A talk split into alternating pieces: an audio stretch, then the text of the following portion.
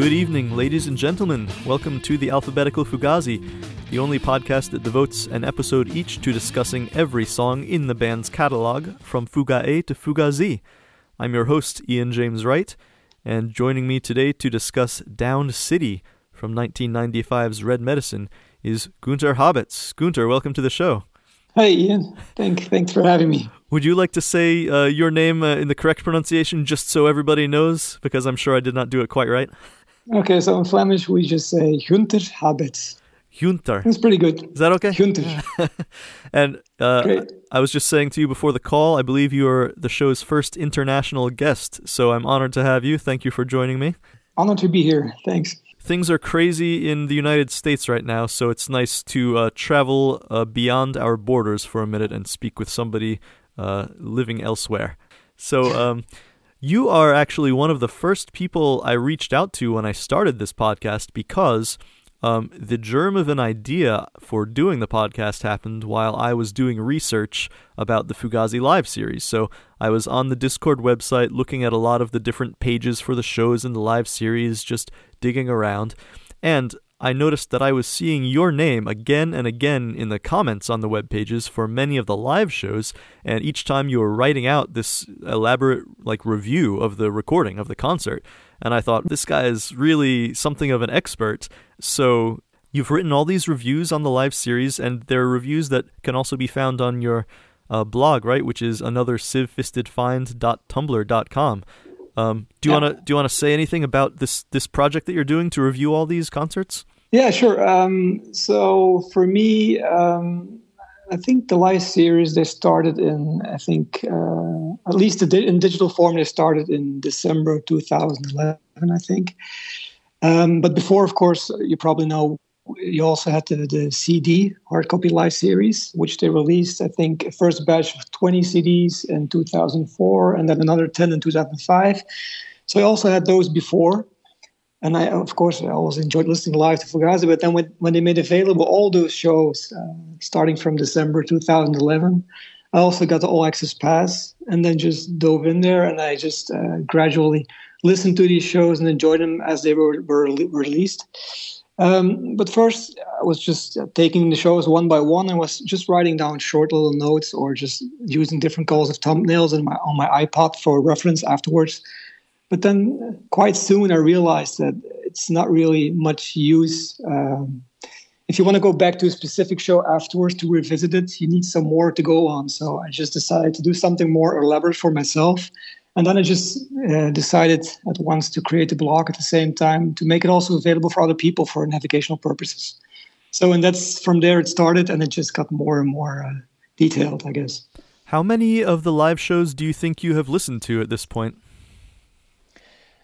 I think at this point I will have listened to, I think it's uh, around half. So I think anywhere in between 400 or 450 shows.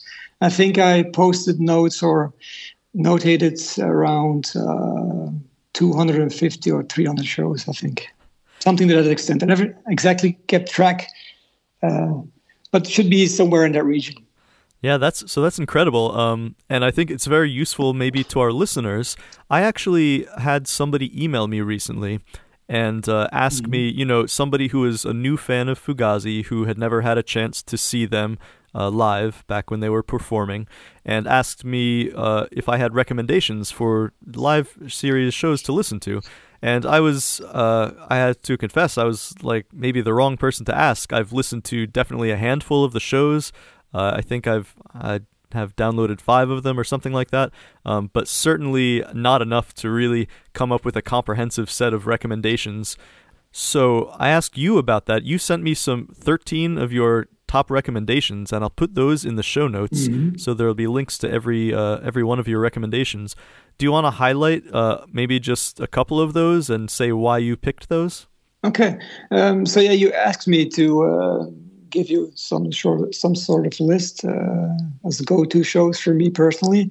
I just want to uh, quickly explain that I never really approached the live series in terms of lists or best Fugazi shows because in the end I think it all, always remains highly subjective and people might simply gravitate towards recordings of shows they just attended or recordings which are marked excellent in terms of sound quality. Um, so it's always a bit of a challenge, but still overall, I think a recording might be notable for a number of reasons. So what I look out for always is the audio and sound quality, of course, because if the, the recording doesn't sound enjoyable, you will simply not revisit it again and again. So that's always important. But then, of course, also set list, song selection. It's important. The flow, the performance in general, the venue, the place, the city, or the country where they're playing, or any particular uh, incidents, events, or circumstances.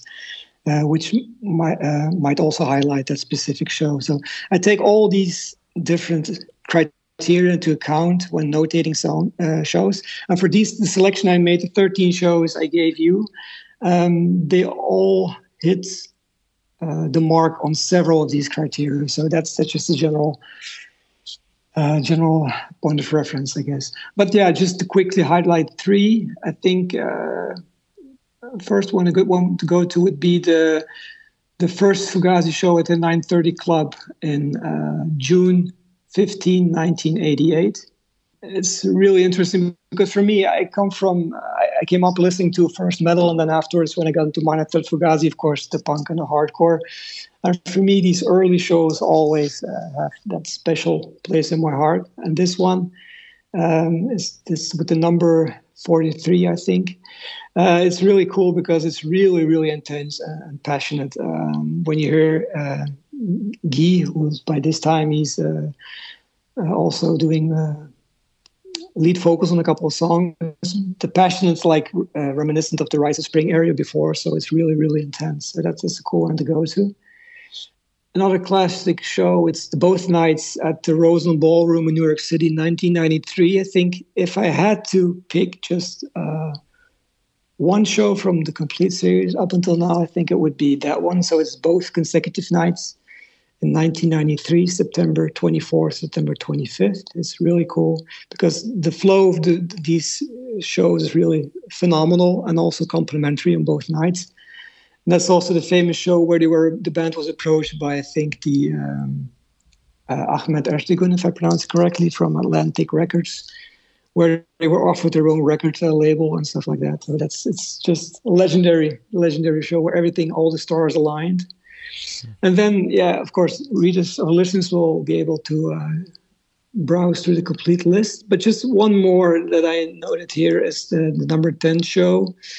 Um, I didn't notate that show yet, but I wanted to mention it here because I just was just listening to it recently, the last couple of days. It's the one from Florence in Italy on June 14, 1995. And I w- just want to include it here um, because the show ends with uh, the Sweet and Low instrumental. And what I found striking for this show, I mean, this show dates back to 1995, but then when you listen to that song closing out the set, um, I'll just give away the, the the, the surprise here, but it's really phenomenal because the, the, the band actually starts the, the instrumental. So it's just uh, Ian plucking the guitar and then uh, Brandon uh, coming in on drums. But then the crowd actually takes over and they start this chant. It's uh, a really well known Italian song. It's called Bella Ciao. Maybe you've heard of it. I don't know if I've heard that. Um, for those who are not familiar with that song, it's basically a um, anti-fascist song, which I think gained a lot of traction during World War II among the partisans fighting the German fascist occupation. So the the audience just strikes up that song and it grows louder and louder, and the band just picks up on it and just they prolong the intro, and so they provide the opportunity for the for the audience to just go into the song, and they let them continue for for a couple of minutes, and then the band picks up uh, the sweet and low instrumental, and then they, they continue from there. But it's just really phenomenal, and also I think the band was really really appreciative of that uh, of that happening. Because I think also from the beginning, Ian or the band uh, imagined Fugazi to be somewhat of a musical vehicle where other people were invited to join in. So that was really a great example from 1995, and also uh, which ties perfectly in with current events. I think world, worldwide what we're seeing. So it was really, uh, yeah, something cool. I think. Uh, that's amazing. Which, would... which, which is comforting in these these days and these times that people are still, uh, yeah. Yes, absolutely. I I am definitely excited about listening to that show now. You're you're right what you say in that like I for one uh, I definitely the ones that I downloaded are the shows that I actually saw in person. Uh, some notable mm-hmm. ones like the their last performance in London, of course. Um, I did download yeah. one of the Roseland shows based on the review that you wrote, but uh, yeah, mm-hmm. my next ones I'll be certain to check out the uh, the Italy one and some of the other ones you recommended. So thank you very much for that. Yeah. Um, do you uh, just to take it back a little more with you? Um, have you did you actually see them live uh, many times? And do you want to say anything about how you first got into Fugazi or anything else about your fandom of them? Okay, I could quickly go into that. Um, I think so. As I mentioned, I started first as a kid listening to metal. That was around the age of 11, I think, when I first heard the album uh, "Number of the Beast" by Iron Maiden. That was probably the first album that really blew me away. So then I was into metal around that age for a couple of years with early Metallica and all that stuff.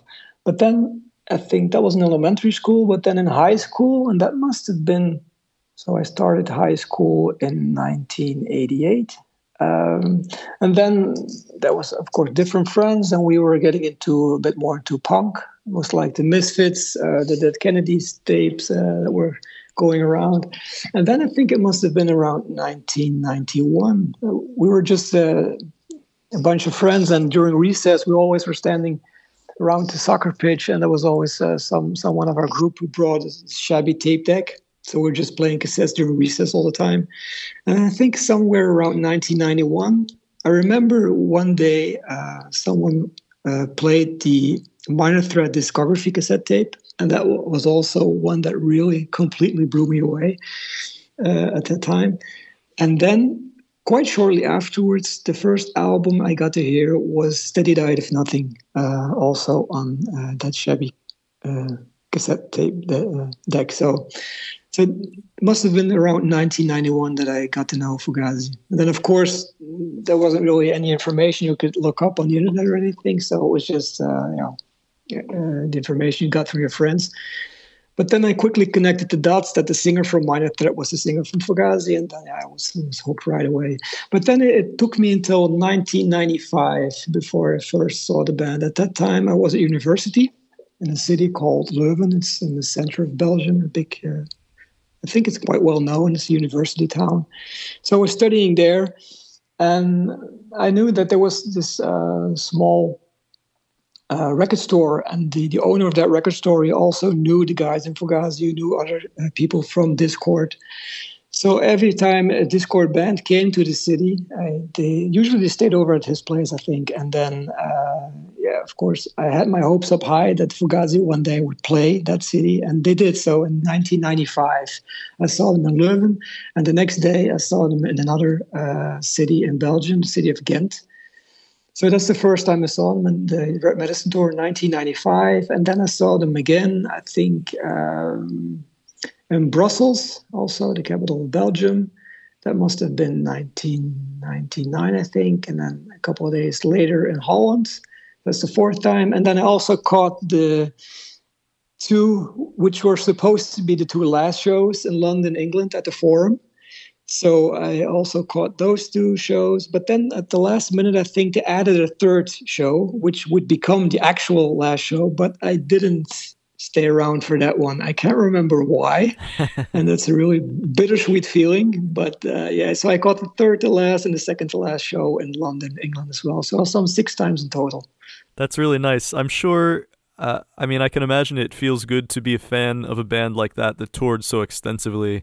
You know, probably for a European fan or South American, et cetera, et cetera if they're a fan of an American band, it might be disappointing how how few dates they play, like in your continent even. Mm. Uh, but Fugazi was such a dedicated touring band that uh, sounds like you got yeah. lots of chances. Yeah, Europe did get served well throughout the years, and even before they played Belgium a number of times. I think even as soon as 1988 on the first European tour, I think they stopped over in Belgium. But at that time, I didn't know them yet, so unfortunately, I missed it. Right on. Well, thank you for sharing your expertise with the live series. Uh, so, listeners, don't sleep on that. Head to uh, dischord.com, uh, check out those shows, uh, and look in the show notes for all the links to those. And I'll also be linking in the show notes Wouter's blog, which is another sievefistedfind.tumblr.com, to read all the reviews there. Um, so, today we are talking about Downed City from Red Medicine. This is a, a very interesting little number. Um, so, do you want to have the first uh, word on this, the first angle for talking about this song? I, I could try. I mean, it's it's a bit of a challenge, uh, Downed City for me, as I mentioned to you earlier. Um, I think for me, it's a song I always liked, but never really paid that much attention to. That's probably because I think overall, Red Medicine is probably my least favorite record. But yeah, sure, Downed City I always liked that song from from that particular record, also because I think it's the shortest song on on the album. It's also really straightforward, more uh, classic more classic hardcore in that sense. Uh, so yeah, I always always liked it.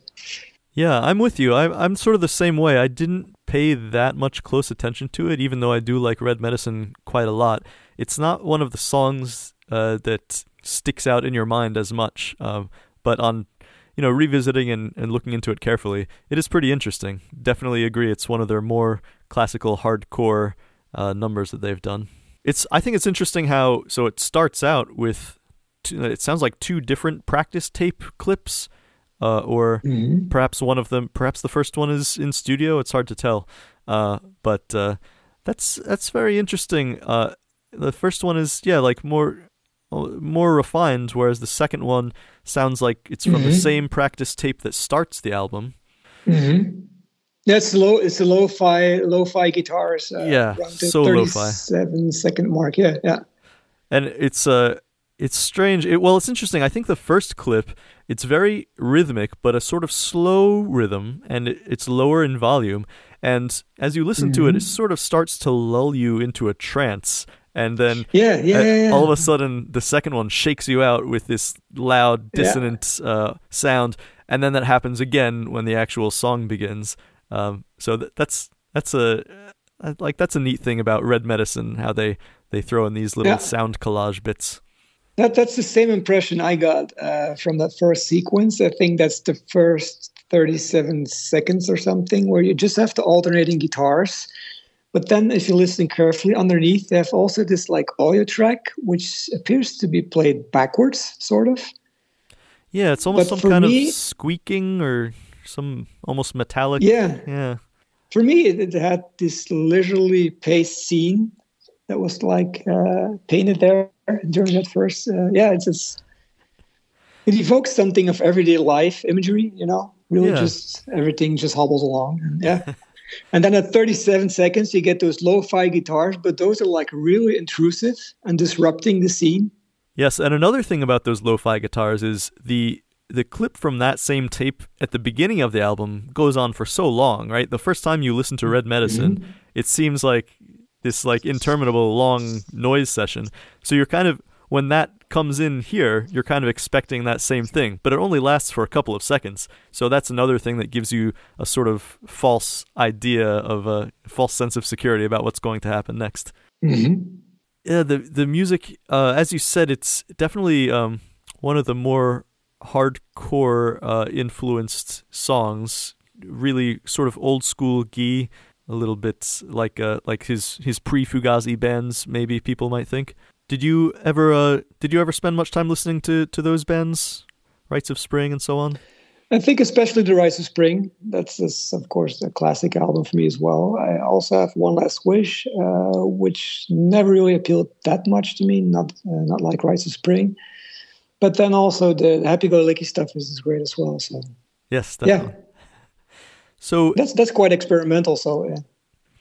One thing I did want to say about uh, before I forgot is uh, I'm sure you have uh, you're familiar with the instrument film, and mm-hmm. during one of my favorite parts of that film is the George Bur- uh, George Burns segment where they're just sort of yeah, joking yeah. around uh, and yeah. during that segment, this uh, Joe is playing this. I guess he's he's tracking the bass part to this. So you hear in the background of that whole time, which is pretty much the funniest part of the of the film, I think. Uh, yeah, Joe is playing Downed City. Uh, so I wanted to mention that, give a little shout out to Instrument and Jem Cohen there. I didn't notice that Joe was playing uh, the Downed City part there. Okay. Yeah, I'll. I think there's a clip online of just that part. I'll I'll uh, link that in the show notes okay. for our listeners too if they forget. Cool. Uh, but yeah, where Guy yeah. plots the death of George Burns. Um, yeah, yeah. so, what do you think about the lyrics to Downed City? Yeah, so the lyrics uh, that that's also a bit of a challenge because for me, uh, with Guy's lyrics, I think overall they appeal more to me because just his choice of words and phrasing it also appeals to a certain aesthetic.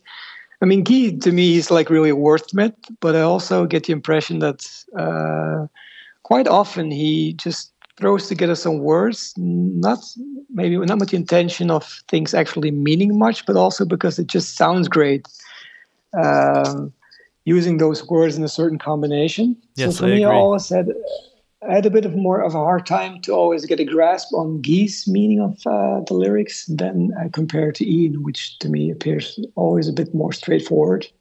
Without pretending, of course, that I understand everything Ian uh, meant with those lyrics, but for me, Gita, something different entirely. Also, in this song, you have a couple of these great lines. Uh, uh, for instance, where you're singing, I'm channeling 17 dead revolutions that have long gave up the ghost. I mean, that sounds really amazing, but I really have no idea what that is about. Yeah, the 17 dead revolutions part, uh, he loses me there. I, I really, I, I tried to Google a little bits like, what, Yeah. what could he be referring to? 17 revolutions? I don't know. However, the phrase uh, to give up the ghosts, um, that certainly Mm-hmm. has connotations uh, among, uh, you know, uh, the English speaking world. Uh, it's a it's a phrase that is very heavily associated with the Bible, uh, specifically the King James translation of the Bible. Uh, Okay. I I don't know if that's actually where it originated. Uh, probably not. But for example, uh, in the King James translation of the Bible, Mark uh, fifteen thirty seven to thirty nine, this the part where uh, uh, where Jesus uh, dies on the cross. It says, "And Jesus cried with a loud voice and gave up the ghost, and the veil of the temple was rent in twain from the top to the bottom." And when the centurion which stood over against him saw that he so cried out and gave up the ghost, he said, Truly, this man was the Son of God. So interesting uh, just associations there. And also that that happens right after I think right after somebody gives Jesus a drink, uh, his last drink, which is also something that happens in the lyrics Yeah. to this song, right? To one drink of water and I'm uh, when I'm drowning in it. Uh, Uh-huh. So I, I have no idea if that's intentional, but uh, interesting. That's really cool. Yeah, I, didn't think of it in those terms, but yeah. really Apparently, this is not a very literal translation, right? The uh, I think later translations of the Bible usually say instead of "give up the ghost," they say uh, he uttered a loud cry and breathed his last. That's one thing. Yeah, the King James uh, version it has a lot of these poetic uh, touches, poetic license, which some Mhm. people uh, enjoy. Overall, it seems to me a song about uh, gun violence. Uh. Yeah, yeah. in uh, specifically, I would say in Washington D.C. simply because you know the initials of Downed City are D.C. So I I always imagine that this is uh, about that. Oh, to to give listeners a little bit of context for that, Washington D.C. in the early '90s, especially, was s- sort of a dangerous place. Maybe not on the whole, but um, it had a pretty high murder rate. The number of homicides in Washington, according to Wikipedia, peaked in 1991 at 482 homicides that year, which is a rate of over 80 homicides per 100,000 residents. Um, so it's quite a lot. And the city eventually became known as the murder capital of the United States. And, and this is also, I mean, it's heavily associated with this sort of pattern of uh, basically white flight and gentrification in the city. Um, I think that there was a peak of population in Washington D.C. in 1950, uh, but between then and 1980, Washington D.C. lost a quarter of its residents as the suburbs were developed, and they just sort of moved out of the city. Uh, left behind in the city were the poorer residents, especially African Americans, and especially um, in the in sort of southeast Washington D.C. across the Anacostia River. It was it's, it was just sort of like very ghettoized that, and that was known as as a more dangerous area. So yeah, like I think those things are echoed in the lyrics, right? Guy is talking about the space between the city and the suburb, the space between the dime and the dollar, um, and, and sort of the difference between the population who is living comfortably in the suburbs and the remaining population who have uh, who are in the city and uh, facing this, this violence. And uh, coincidentally, around the same time, 1980s, early 1990s, is the crack cocaine epidemic, which added to the problems also. Yeah. I also understood those uh, those lyrics, the space between the diamond dollar and the space between the city and the suburb, as indeed relating to that uh, distinction or dichotomy between the haves and the have-nots. So yeah. Yeah, certainly. And then the over the overarching theme, or uh, the teen gun violence, is is yeah. That's what I what I uh, what I distilled from these lyrics. And I was just wondering if this just might be Geese repeater because the the circumstances you just described, where uh, DC was indeed uh, the, the, murder capital, I think that started maybe mid 80s or something, until uh, at the time of the release of the Repeater song, which uh, uh, you will get to that song, of course, later on in the podcast. But I think that song in particular uh, does relate to Washington, D.C. being the, the, the, murder capital. And I was just wondering if this just might be Guy's version of the Repeater. Um, just doing a more updated version, but then around, of course, 1994, 1995. I think at that time, DC no longer was the murder capital, but still there will be high levels of teen gun violence. I'm sure, you know, you, again, you are our first guest from uh, from abroad, from Europe. From your perspective, I'm sure the situation in America with our, our firearms are, is a bit crazy, right? Seems a bit crazy difficult, to me. Difficult to understand. Same here. I think it's difficult to understand also, but uh, it's it's a very strange part of our culture, if you can call it that, mm-hmm. in this mm-hmm. country. mm-hmm. That's insane. I was thinking that same thing about Repeater. Also, maybe Turn Off Your Guns, although I think that's maybe more of a suicide related song. Um, mm-hmm. But uh, yeah, certainly guns are a theme that comes up a couple of times in Fugazi songs. The, the line one kid took another kid, pumped him full of holes just to see a new horizon. That last line, I was thinking about that. I'm not sure. I, I wonder if that means, you know, just to. Uh, it, I wonder if it's talking about a kid who's sort of trapped in a very uh, dreary existence just on the streets and just does something like this, uh, commits a murder to to see a new horizon, like maybe to to go to prison or to, just to get out of his his daily circumstances. Uh, maybe that's what that means. Yeah, yeah, could be sure. Um, There's a lot of a lot of guesswork involved with Guy's songs sometimes, isn't there? Yeah, with Guy's work, yeah, definitely.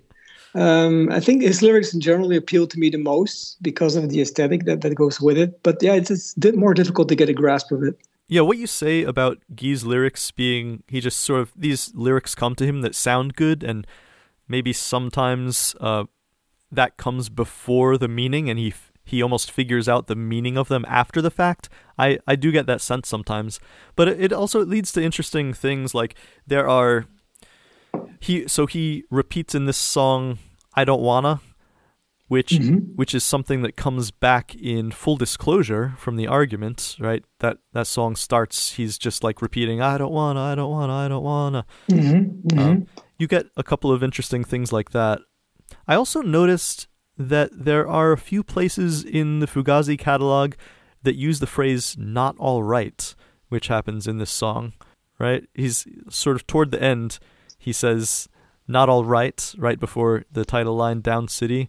That's something that mm-hmm. Ian says in a couple of songs, notably KYEO and uh, Closed Captions. So there there are these commonalities in uh, in Fugazi lyrics that pop up sometimes as like a like little echoes of previous songs. I was just wondering because there's this last segment of the song. I think it starts around uh, two minutes and around 20 seconds, where you have this rhythm change. But then during that last part, Guy is seeing as is also is also singing as well. There's a couple of lines, of words, but I've been listening to this again and again and again, but I can't figure out the words he's saying towards the end. Did you did you catch that? The very end where he's uh, two and two. After that, because yeah, you have the two and two, sod and two, which he repeats a couple of times, but then afterwards we have the last rhythm change. There's some more words, but they're not in the lyric sheet, and there's just uh, words he seems to be ad libbing, but I can't figure out huh. what it is that he's saying. Yeah, I, didn't catch that myself. Maybe a good thing to ask Guy if somebody uh, gets in touch with him. Two and two. I was wondering about that part too. It's a, uh, it's another lyric that I'm not sure what it means. Uh, yeah, yeah. it's sort of reminiscent of maybe the story of Noah's Ark, where the animals go two by two into the into the boat, or maybe uh, there's this song, uh, this children's song we have. I don't know if uh, if if you would know it about the ants go marching. Uh, the ants go marching two by two, hurrah, hurrah. Where uh, and in every verse it says the ants go marching down to the ground to get out of the rain, uh, which maybe this song also echoes in the line about drowning. Uh, another another thing where I have no idea. It it seems like maybe that's not intentional, but it's where my brain goes. Yeah, yeah really cool. Do you think I'm stretching on these, Gunter? could be, could be. No, just for the, two and two solid and two. It's it's yeah, it's, really hard to, to grasp what's going on there. I mean, just the two and two for me. That that's uh, evokes this this picture of harmony, unity. You go with the two and the couples, but then odd and two. That's again that violent disruption.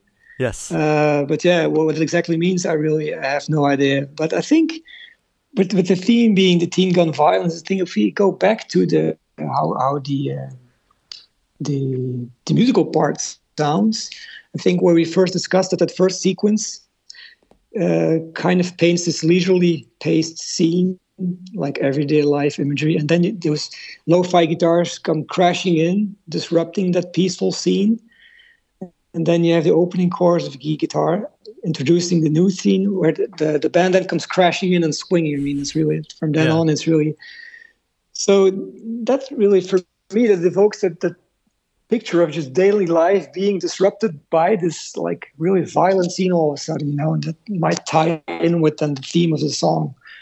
Yeah, I think so. That, that's that's the impression I got from the song. Uh, so in that sense, the, the musical part really, uh, yeah, goes great with the lyrics that are. Uh, yes.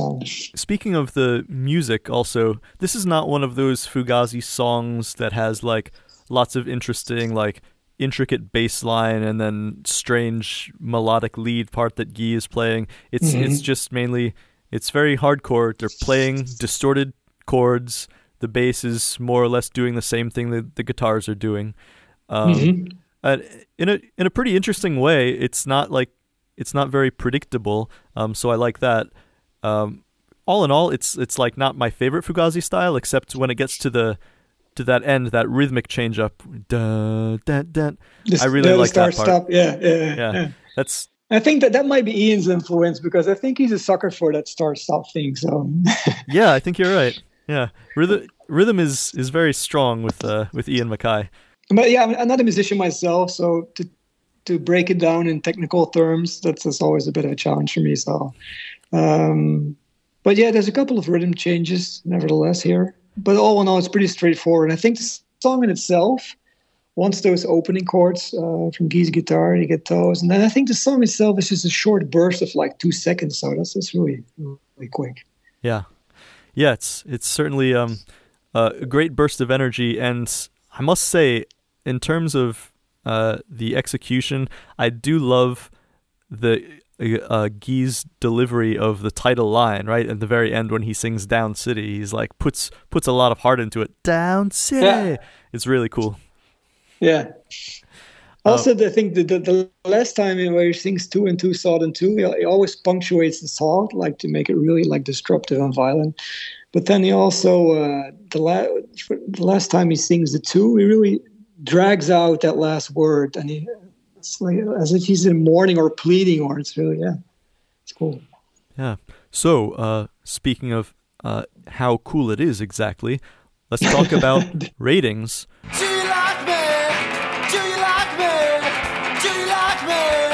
So, Gunter, do you think you could give Downed City a Fugazi rating out of five stars? The part most people maybe dread. uh, but yeah, if uh, okay, if you put me on the spot and I had to put uh, give a rating here. Like I said, it's a song I never really paid that much attention to, but I nevertheless I always I did like it, and also uh, for when I heard it live uh, in the live series, I think it's not really a staple or a go-to song that they, they played that often. No. I didn't really pull the statistic, but I think it's not really uh, one of those staples. Uh, according but, to my statistics, it looks like they've played it 110 times. So it's it's Okay. not a total rarity, but it it is down there on the list a bit. hmm But time they did play it, I mean, they, they do come out swinging. It's really, it's like a, high energy song. Um, so, coming from my background, like listening to punk and hardcore, uh, yeah, I do have a soft spot for the song, and I think I think it's probably the the fastest song here on the album. Um, then again, it's still layered. I mean, you get great lyrics to go with it, and they also have to several things going on uh, in terms of the, the instrumental parts, uh, which lead into the song. So I think overall, still, I'd give this uh, four stars out of five. I think, and maybe even for the lyrics here, uh, maybe 4.2, 4.3, if that's even possible. Yeah, I have no rules when it comes to the ratings part, so uh, okay, you are within your rights to assign whatever decimals you care to. It's all good. okay, Uh, Yeah. yeah, I I struggle with this one. I I I've said before, uh, they're the Fugazi's more like classic hardcore sound things. It's not really Mhm. what I love about the band personally. Mhm. Uh, this Mhm. is a well done example. Uh, I guess I guess it comes down to that it's just not one of the ones that's very memorable to me, no matter how much I like it when I do listen to it and concentrate on it. Uh, so Mhm. all things considered, I think I'll put this right down the middle at uh, three stars for me uh, out of Okay. Fugazi's larger catalog. Um, yeah, Okay. very good. Okay, well, uh, how about some plugs? Do you have uh, any anything to say about uh, where listeners can reach you? Anything you want to plug other than uh, your blog? Um, that's, that's basically my my main thing is the blog. So you will post that there in the show notes, so they can get uh, in touch uh, with me through Tumblr. Um, other than that, you can also get in touch with me through probably through Facebook or just uh, Gmail. But no, on a personal level, I don't think I really have uh, any other plugs to make. Not at least not uh, my personal uh, things are concerned. Um, just but I do like to um, appeal to people to, yeah, just maybe get in touch and just uh, just share some notes or thoughts related to their personal favorite shows. Because, I mean, it's really great to have this uh, these live series. I know the band they put in a lot of work to make that happen. And I mean, I think for any Fugazi fan or Fugazi enthusiast, it just it's a pot of gold. I mean, there's so much thought there.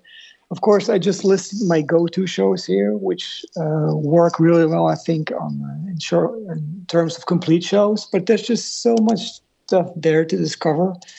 Um, so yeah, I mean, that's that's just there's so much to go on here, and to just enjoy and keep enjoying because I think I hardly listened to Fugazi, the Fugazi albums at all for the last couple of years because uh, since I've since we've had these live series, I've just been uh, yeah enjoying these and just uh, taking these shows in. Uh, and I can listen to a zillion versions of like Shut the Door or Glue Man because of the improvisation. I mean, there's always something else going on, and you also see songs evolve throughout time. Like for instance, uh, first versions of Blueprint, which were rather, rather slow and, in line with uh, the, the version on the album, but then later on, those versions became more revved up. Or, for instance, Keep Your Eyes Open, which was significantly different from the early versions compared to the later uh, versions. The same with suggestions. So, I mean, there's just so much going on. And so, to me, it's a bit surprising that uh, there's not much more discussion going on about these live shows, uh, aside from uh, people just saying that one show is their favorite song. But of course, it really be interesting to hear why it's their favorite song and also compare it to other shows. I think there's a couple of bands who make available their live uh, archives and repertoire, so that's not new in itself. I think, of course, you have the Grateful Dead who maybe started all that thing, but then you also have other uh, bands like uh, maybe Metallica or Pearl Jam also making available, or Phish making available their official uh, live bootlegs. And I know all those bands as well, they have really dedicated following, which is the same with Fugazi. And there's so much discussion going on about uh, about uh, these shows. So that that would be really cool to to have some more of the discussion here related to the Fugazi, Live series. Yeah. So that's just uh, just general appeal I wanted to make. Um, maybe one more thing I would like to plug. Uh, it's not something which was done by me. And maybe you, have uh, you've heard about it. I think it was done a couple of years ago by a person named uh, Drew O'Doherty. Um, it was his "I Spend It All" uh, little project he did. Um, did you hear about it? Or? No, I haven't heard of this. What is it? Okay, I think uh, was also uh, written about this in the Washington City paper. I'll also provide you with a link, but it, it ties a bit in with the, the Fugazi live series and the live shows. In that uh, this person he took uh, from the last show Fugazi played live at the Forum in London, and they ended that show with the traditional set closer Glue Man. And then he took the last note from that song. So the last chord Ian the last chord Ian uh, played on his guitar on that song, that last show. He took that note and he extended it into this like one uh, eight minute and a half drone sound. I think you have that version, so eight minutes and a half, just uh, dragged out note, the last note uh, Ian played. And you also have the half speed version of that. So that's like a 17 minute uh, drone sound. I think that's really cool. It's just ambient. It's like this uh, continuous wall of feedback. I think it's really cool because you have that last note, the last song that was played from the last Fugazi show, and it just gets dragged out. And for me, I always enjoyed listening to it. It's just this uh, big wall of sound. It's really comforting and soothing in a way. And it's, yeah, it takes those live series just uh, one step further. So it's really cool. That's, so that's one thing I just wanted to pitch. Yeah, I'll check it out for sure. Well, thank you for that. Uh, and also, listeners, if you want to uh, be in conversation with uh, Gunter, he has posted uh, several times on the Alphabetical Fugazi Facebook group. So if you want to join that, you can uh, reply to his comments there and uh, talk about, say what you will about Downed City if you have any comments to make that we have forgotten to say. And of course, as always, you can email me at fugazia to z at gmail.com. And I hope you'll join me for the next episode when we'll be discussing Epic Problem. Until then, keep your eyes open.